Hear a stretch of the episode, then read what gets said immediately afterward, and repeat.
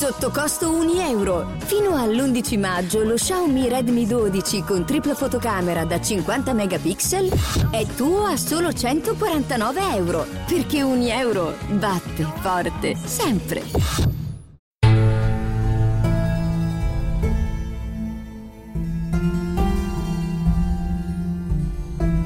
Jedi Visual presenta Argento Vivo, secondi memorabili dei Giochi Olimpici di Carlo Renda. Chi lotta può perdere, chi non lotta ha già perso.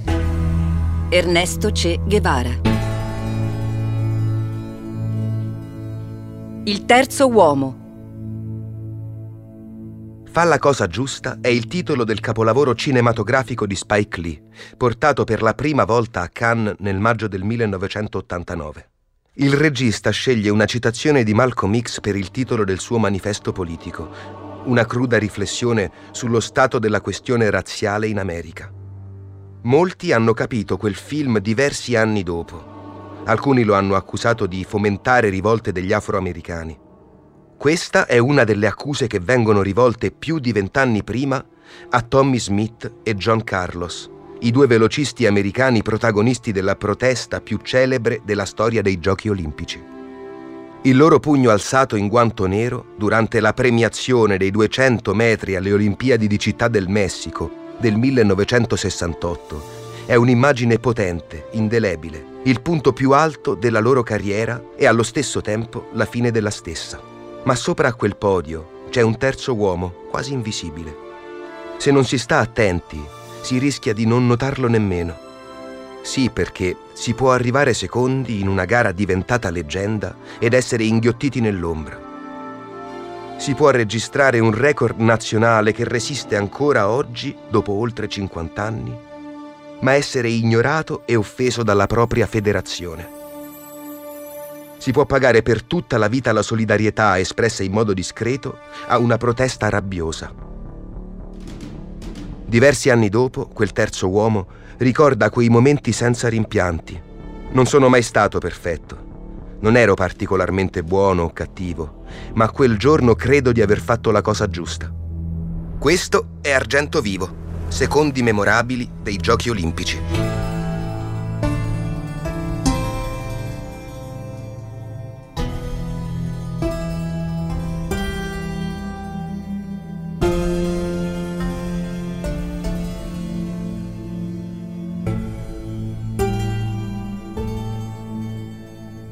Protagonista della nostra storia è Peter Norman, il terzo uomo, l'uomo bianco dell'istantanea più iconica della storia olimpica.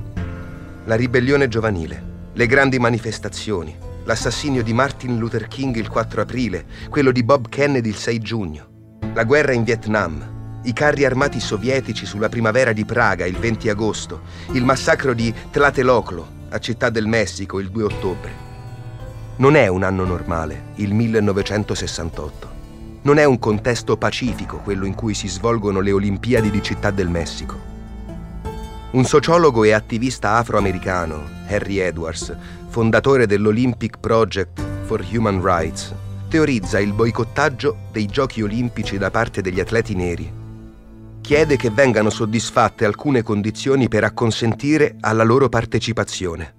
Tra queste, l'esclusione di Sudafrica e Rhodesia, terre di una spaventosa apartheid, la restituzione del titolo mondiale dei pesi massimi a Mohammed Ali, la leggenda del ring punito per il rifiuto di arruolarsi per il Vietnam, le dimissioni del presidente del CIO Avery Brandage, accusato di posizioni razziste, antisemite e filonaziste. La partecipazione ai giochi era vissuta da molti afroamericani come una manifestazione di ipocrisia. Qualche mese prima, Tommy Smith, afroamericano, velocista di punta degli Stati Uniti, aveva dichiarato perché dovremmo dare il 100% per un paese che nega i nostri sacrosanti diritti? Il boicottaggio è possibile. Da qui a Messico 68 può accadere di tutto. Il piano di Edwards, però, non si realizza. Gli atleti prendono parte alle Olimpiadi, ma due dei ragazzi che aderiscono alla sua organizzazione progettano una protesta che avrebbe lasciato il segno più di qualsiasi boicottaggio. Tommy Smith e John Carlos arrivano da favoriti nei 200 metri. È il 2 ottobre 1968. Le condizioni di gara sono inedite. L'altura di Città del Messico promette un'edizione di giochi con grandi record in pista. Vengono introdotte due novità assolute, il cronometraggio elettronico e la pista in tartan. Il tartan è un materiale sintetico che rende la superficie di corsa molto più elastica. Il piede degli atleti non affonda, non scivola, praticamente rimbalza. Smith è in corsia 3, Carlos in corsia 4. Gli occhi del pubblico in quella finale dei 200 metri sono puntati su di loro. È esplosiva la partenza dei blocchi di Carlos. Dopo i primi 80 metri si presenta in testa all'ingresso della curva. Ma Smith entra molto meglio in curva, segue una linea perfetta, imbocca il rettilineo finale a grandissima velocità, ha ancora la forza di accelerare. Negli ultimi metri ha persino il tempo di accorgersi del distacco e di alzare le braccia al cielo ancora prima di tagliare il traguardo. Aveva viaggiato sopra i 36 km all'ora di media il cronometro si fermò a 19,83, medaglia d'oro e record del mondo. Per la prima volta un uomo scende sotto i 20 secondi. Ci vogliono 11 anni e l'impresa di un grande atleta italiano, Pietro Mennea, sempre in altura a Città del Messico, per battere quel record e abbassarlo a 19,72. La corsa di Carlos, invece, si appesantisce nella seconda metà di gara. Nel finale, gli manca la spinta sulle gambe e si disunisce. Arriva terzo. Terzo, sì, perché nel frattempo c'è un piccolo australiano che fa la sua personalissima gara della vita. Si chiama Peter Norman. È il figlio di una famiglia operaia bianca di Melbourne. Non ha un fisico da velocista. Con il suo 1,78 m di altezza per 73 kg non è né abbastanza alto né abbastanza potente, ma negli ultimi anni si è allenato in modo maniacale, ha superato la concorrenza interna e staccato il biglietto per le Olimpiadi. Punta tutto sui 200 metri perché non è uno specialista nella partenza dai blocchi. È poco reattivo, non è esplosivo sulle gambe. Quando la pista curva nei 200 metri invece dà il meglio di sé, riesce a mantenere grande velocità di corsa e recupera sugli avversari a sentire il suo allenatore il talento c'è. È da finale ma non da medaglia. Arriva con un personale di 20 e 50. Niente che possa impensierire i favoriti.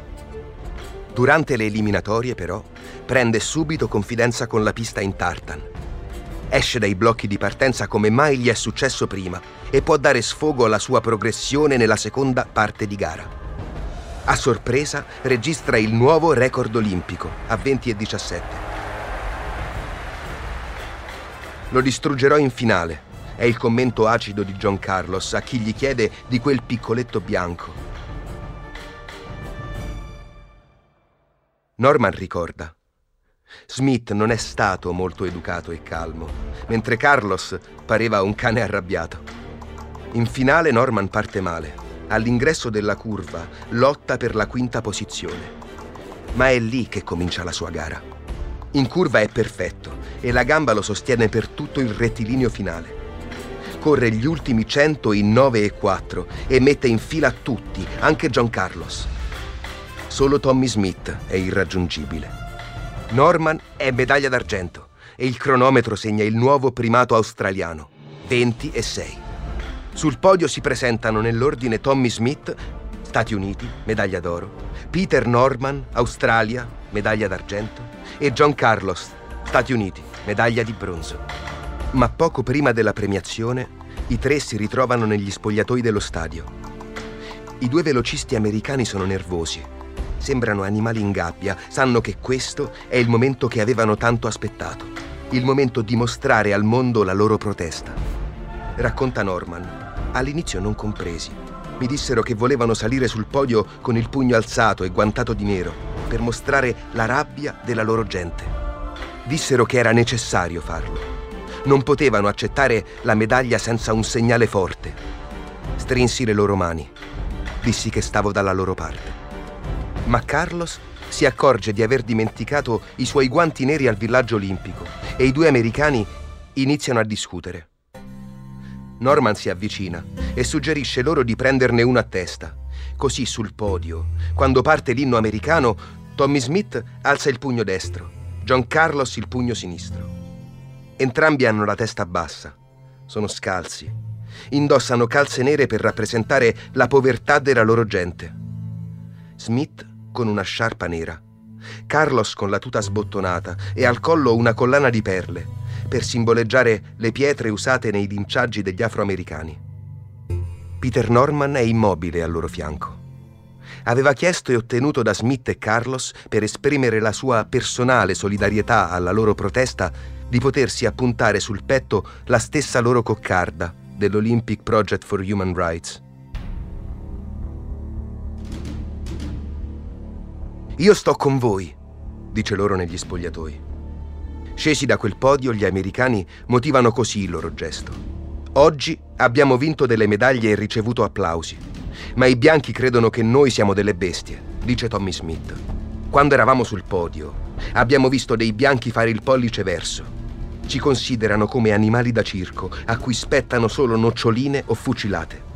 E ancora John Carlos. Voi giornalisti siete molto coinvolti mentre sono in pista, ma una volta uscito ritorno ad essere un negro e non mi rivolgereste nemmeno la parola.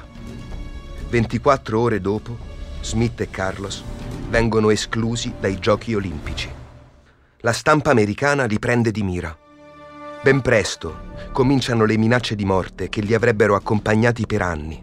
Smith ha appena 24 anni.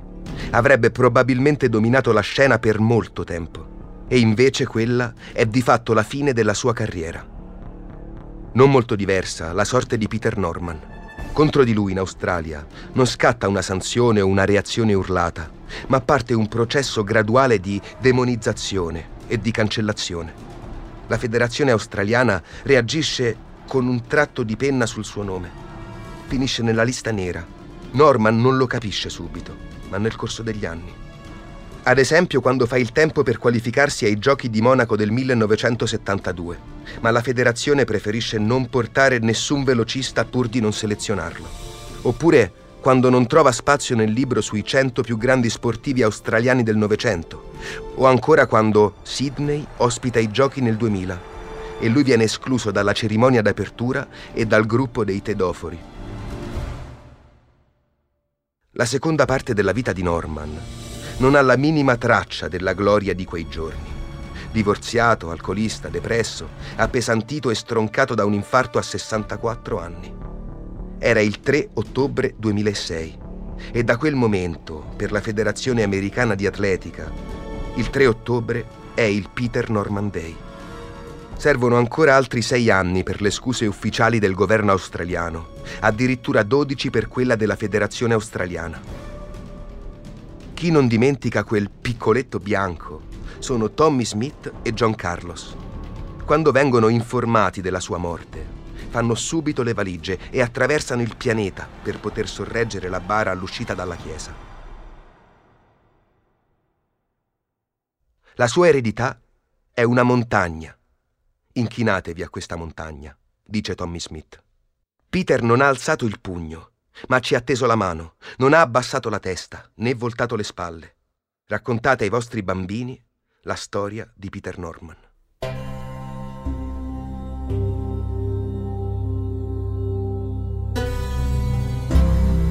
Argento Vivo, secondi memorabili dei Giochi Olimpici, è un podcast scritto da Carlo Renda, con la voce di Alberto Melone. Montaggio, suoni e musiche di Americo Fusco. Una produzione Jedi Visual per Huffington Post.